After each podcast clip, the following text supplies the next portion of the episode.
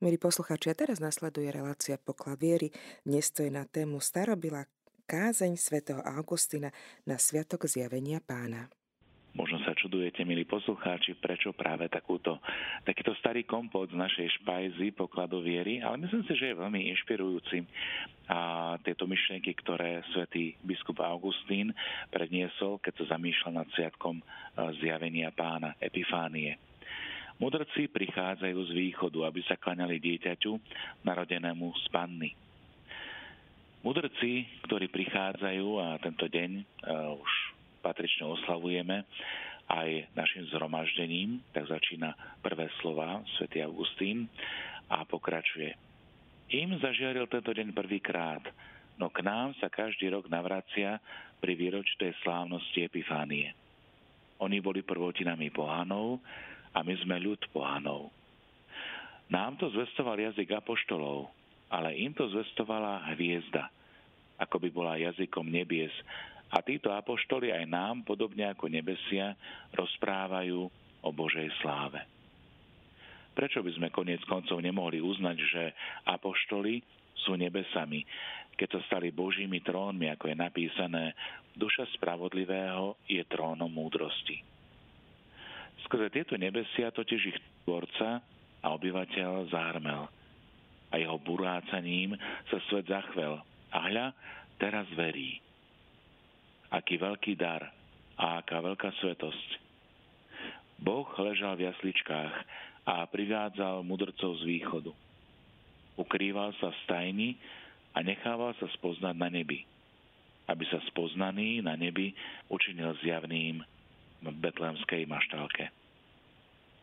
Tento deň, bratia a sestry, sa nazýva Epifánia a to sa po latinsky vyjadriť dá ako manifestácia alebo zjavenie. Epifánia Domini, čiže zjavenie pána. Tento deň púta našu pozornosť zároveň k jeho znešenosti, ale aj pokore, lebo toho, na ktorého na otvorenom nebi poukazovali hviezdne znamenia, mali hľadať a nájsť v stiesnenej maštalke, žlabe, v jasličkách bezmocný vo svojom detskom telíčku, zavinutý do plienok a klaňajú sa mu mudrci. Obávajú sa o zlosynovia. Preto nie divu, že keď sa král Herodes zľakol, keď mu mudrci ohlásili, že hľadajú novonarodené kráľovské dieťa, o ktorého narodení sa dozvedeli na základe svedectva hviezdy, aký bude jeho súd, keď sa pyšní králi desia už dieťaťa v kolíske. O čo rozumnejšie sa správajú králi dnes, keď sa na rozdiel od Herodesa nesnažia zabíjať, ale podobne ako mudrci od východu sa mu ochotne klaňajú. A to zvlášť ako tomu, ktorý podstúpil smrť na kríži, o ktorú sa nepriateľ usiloval z rok nepriateľov za samotných nepriateľov.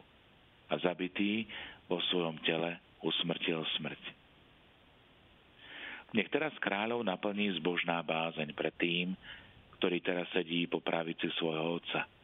Pred tým, ktorého sa onen bezbožný kráľ Herodes obával v čase, keď ešte nasával z prst matky. Nech počujú, čo je napísané. Žalme druhom čítame. A teraz, králi, pochopte. Nechajte sa poučiť sudcovia zeme.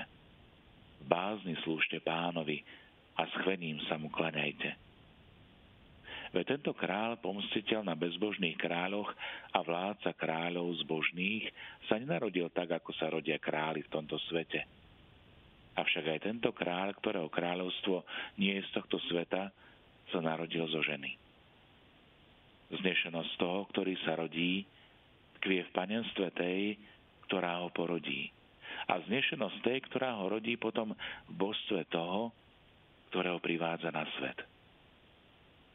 Hoci sa už narodilo a zomrelo toľko židovských kráľov, nejakí mudrci nikdy nehľadali nejakého z nich, aby sa mu boli poklonili aby mu odozdali dary. Lebo o nejakom z nich sa nedozvedeli z výrečného znamenia, ktoré bolo viditeľné na nebi v podobe hviezdy. Predsa len sa nedá len tak prejsť, že osvietenie mudrcov vydáva veľké svedectvo o zaslepenosti vyvoleného národa Židov. Mudrci pátrali v ich zemi potom, ktorého oni sami vo vlastnom nespoznali. Mudrci našli nemluvňa u tých, ktorí ho zapreli, keď medzi nimi vyučoval. Do židovskej zeme putovali mudrci z ďaleka, aby sa poklonili Kristovi, betlémskému dieťatku, ktoré nepovedalo ešte ani slovo, do zeme, kde ho vlastní spoluobčania ukrižovali ako mladého muža v najlepších rokoch, ktorý konal výnimočné zázraky. Mudrci v jeho maličkom tele rozpoznali Božieho syna, Boha samého. Židia v jeho veľkých skutkoch a zázrakoch neváhali neušetriť ani človeka, dospelého muža. Ako keby azda bolo viac zbadať hviezdu, ktorá zažiarila už pri narodení než slnko, ktoré sa zatmelo pri jeho smrti na kríži. Tá istá hviezda, ktorá mudrcov priviedla na miesto, kde sa nachádzal Boh ako nemluvňa, spoločne so svojou panenskou matkou Máriou ich iste mohla priviesť do samotného mesta. Hviezda sa však stiahla a už sa im neukázala znova až do chvíle, keď sa samotných Židov spýtajú na mesto, v ktorom sa mal narodiť Mesiáš, Kristus. Aby tak sami Židia na základe svedectva písma mohli povedať Betleheme v Júdei, lebo tak je napísané, a ty Betlehem Efrata, nie si vôbec najmenší medzi judskými poprednými mestami, pretože z teba vyjde vládca, ktorý bude panovať môjmu ľudu Izraelu. Čo iné tým božská prozreteľnosť mohla mať na mysli než to, že u Židov majú božské písma len zostať. Pohanské národy nimi budú poučené, sami Židia však zaslepení, že ich budú opatrovať nie k vlastnej spáse, ale ako svedectvo o našej spáse.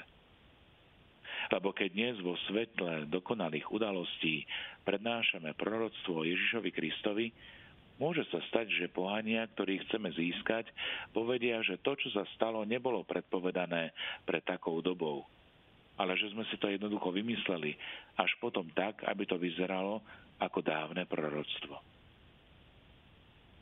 Bratia a sestry, milí priatelia, aby sme odstránili pochybnosti pohánov, citujeme starobilé židovské zvitky – Títo poháňa nachádzajú svoj predobraz už v tých troch mudrcoch, ktorým Židia na základe boských výrokov povedali o meste, v ktorom sa narodil Kristus, a to bez toho, aby ho pritom sami hľadali či spoznali. A teraz sa najmilší deti a dediči milosti, pozrite, akého sa vám dostalo povolania. Primknite sa k najvytrvalejšou láskou ku Kristovi, ktorý bol Židom i pohánom odhalený ako uholný kameň. Ukázal sa im totiž už v detskej kolíske, a to blízkym i vzdialeným. Ukázal sa pohánom prítomným vo vzdialených mudrcoch. Prvý k nemu prišli zrejme v ten deň, keď sa narodil.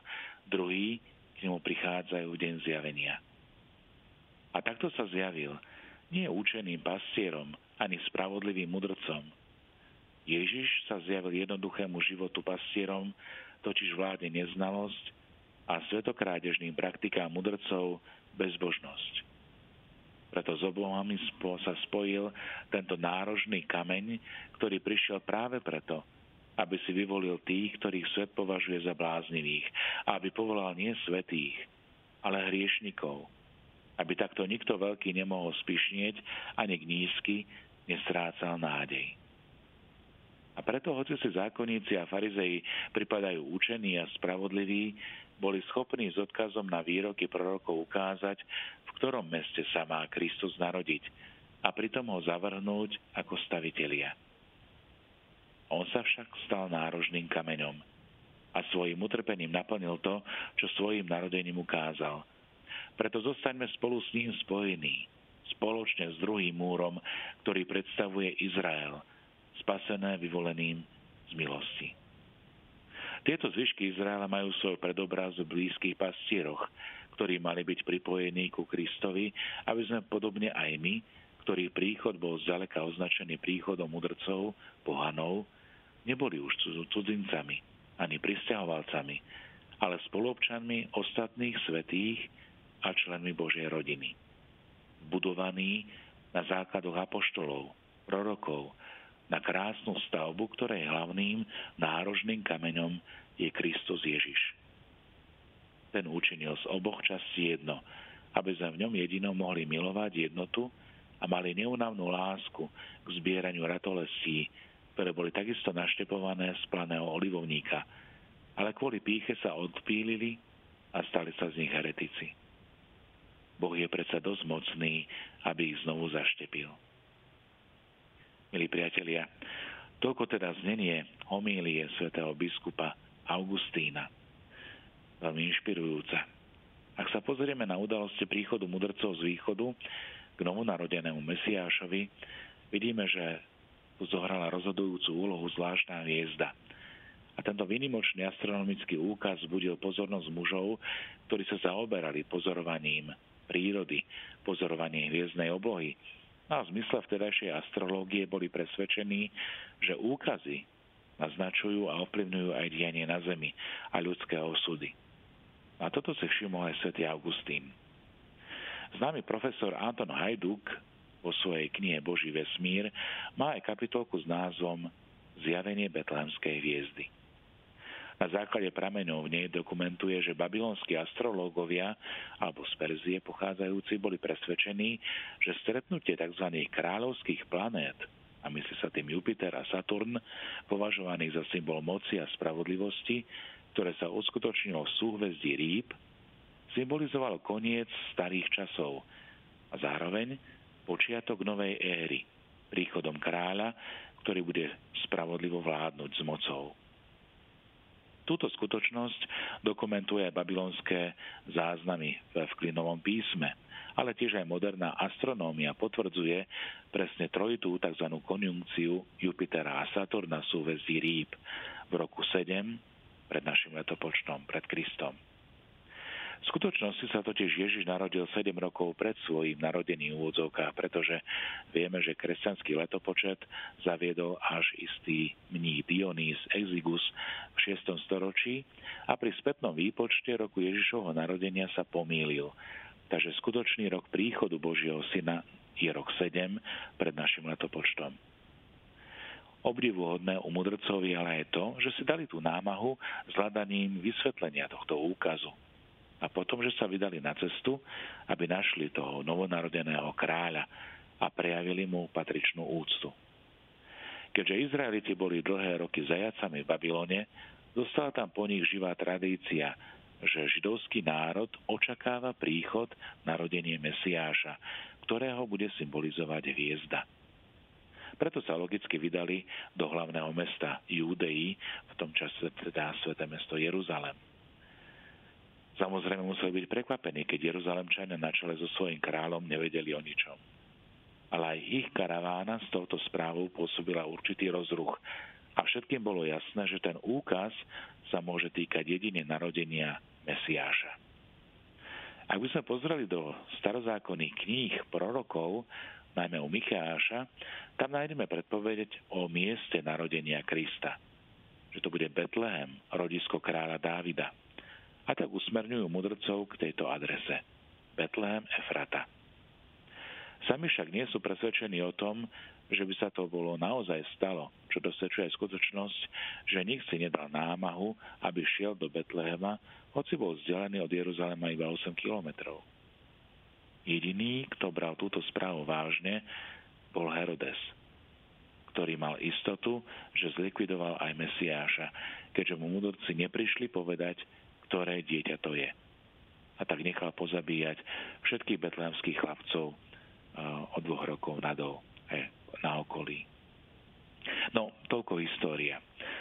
Čo by sme však e, z týchto skutočností mali vyčítať my? Vidíme, že Boh upozornil na príchod svojho syna predstaviteľov pohanských národov. Bolo to skrze svetlo zvláštnej hviezdy. Aj v našej dobe chce Boh privádzať ľudí k svojmu synovi. Veď on prišiel pre spásu všetkých, pre všetkých národov a pre všetkých ľudí. A chce zbudzovať záujem o hľadanie Ježiša tiež pomocou zvláštneho svetla. Ale už nie toho na oblohe, ale toho, o ktorom hovorí Ježiš svojim nasledovníkom, učeníkom, nám. Vy ste svetlo sveta. Vy ste mesto postavené na návrší, ktoré nemožno ukryť nech tak svieti vaše svetlo pred ľuďmi, aby videli vaše dobré skutky a oslavali vášho Otca, ktorý je na nebesiach. Milí priatelia, drahí poslucháči, teda tým svetlom máme byť my, ktorí sme v Neho uverili, ktorí ho poznáme, ktorí ho nasledujeme. A tak podobne ako betlehemská hviezda upútala pozornosť preto, lebo bola veľkou konjunkciou dvoch veľkých planét, súvezí, tak aj naše svetlo, svetlo nášho života, na ktorom sa má odzrkadlovať niečo z vlastnosti Krista, bude vtedy účinné a bude pútať pozornosť, keď to bude naozaj sná konjunkcia, čiže spojenie viacerých. Ak ako kresťania budeme vyžarovať toto Ježišovo svetlo. Povedal to sám Ježiš. Kde sú dvaja alebo traja zhromaždení v mojom mene, tam som ja medzi nimi. No a čo potom povedať o takom spoločenstve, akým je aj naše, či už v rodine, v spoločenstve, vo farnosti, v chráme. A čo by malo znamenať presne takéto svetlo, aké vyžaruje z celej cirkvi? Veď katolíkov je dnes na svete asi 1 miliarda. Nie je to obrovská konjunkcia Kristovho svetla? A predsa svetlo nášho príkladu nie vždy je také, že by vzbudzovalo pozornosť a že by viedlo ľudí k hľadaniu zdroja takéhoto života, ktorý je v Kristovi. Môžem sa pýtať, prečo je tomu tak. Možno málo dbáme o to, aby sme v našich skutkoch odrážali Kristovo svetlo. Pokiaľ chceme žiariť len sami pre seba a sami zo seba, z vlastných síl, tak sa podobáme kométam, ktoré na chvíľku zažiaria ale potom zhoria v atmosfére. Stratia sa vo vesmírnej temnote. Toto sú prípady rozličných hviezd, celebrít, hviezdičiek. My sme povolaní vyžarovať Kristovo svetlo tým, že bez ohľadu na efekt sa budeme snažiť zviditeľňovať v našich skutkoch Kristovú prítomnosť. Že nasledujeme Ježiša. Snažiť sa teda o súlad našich myšlienok, slov, skutkov s ním, s jeho vzorom a s jeho radostnou zväzťou. Druhá naša snaha musí byť, aby sme sa zjednocovali. Aby sme vytvárali spoločenstvo, ktoré je spojené v pokoji, vzájomnej úcte a dôvere, jednoducho v láske. Vieme, ako na tom záležalo samotnému Kristovi, keď večer svojej smrti prosil Otca, aby boli všetci jedno ako ty, oče, vo mne a ja v tebe. Aby aj oni v nás boli jedno, aby svet uveril, že si ma ty poslal. No už aby sme mohli vytvárať takúto jednotu, Ježiš nám daroval aj jej princíp. A to je princíp apoštolov. Prvý z nich Peter, ktorému povedal, ty si skala a na tejto skale postavím svoju církev a pekelné brány ju nepremôžu v diecéze je takouto skalou, takýmto princípom jednoty biskup, ktorý je zjednotený so Svetým Otcom. Vo farnostiach je to kňaz, ktorý je spojený v jednote s biskupom. V reholnej komunite je to predstavený, ktorý je zjednotený so svojím predstaveným. Milí priatelia, nech teda toto zjavenie pána, ktoré oslavujeme, je zjavením aj toho svetla, kde môžem vydávať ako veriaci, ako tí, ktorí naozaj nasledujú Krista, nasledujú tú hviezdu, ktorou je Mária. Prosme na príhor mudrcov, ktorých církev uctieva aj ako svetých, aby sme aj my stále intenzívnejšie hľadali Ježiša ako svetlo nášho života. Aby sme sa mu klaňali, aby sme ho adorovali, ale zároveň aby sme mu priniesli aj svoje dary. Zlato lásky, kadidlo modlitieb a mieru utrpenia dary tam, kde sa on podľa usmernení nachádza. A to je plnenie jeho vôle. Aby sme sa pričiňovali o vytváranie spoločenstva, ktoré bude žiariť v spoločnosti. Spoločenstva, ktoré bude patriť Kristovi. Z ktorého by stále jasnejšie žiarilo jeho svetlo a ktoré by priťahovali k nemu čím viacerých, pretože všetci potrebujú Ježiša. Všetci potrebujú jeho uzdravujúci dotyk, všetci potrebujú jeho slova, ktoré dávajú zmysel. Nech teda toto zjavenie pána je pre nás inšpiráciou hľadať Boha, nastúpiť na cestu, možno podobne ako aj tí mudrci od východu a potom ho rozpoznať v betlehemskom dieťati, ktoré Mária drží vo svojom náručí.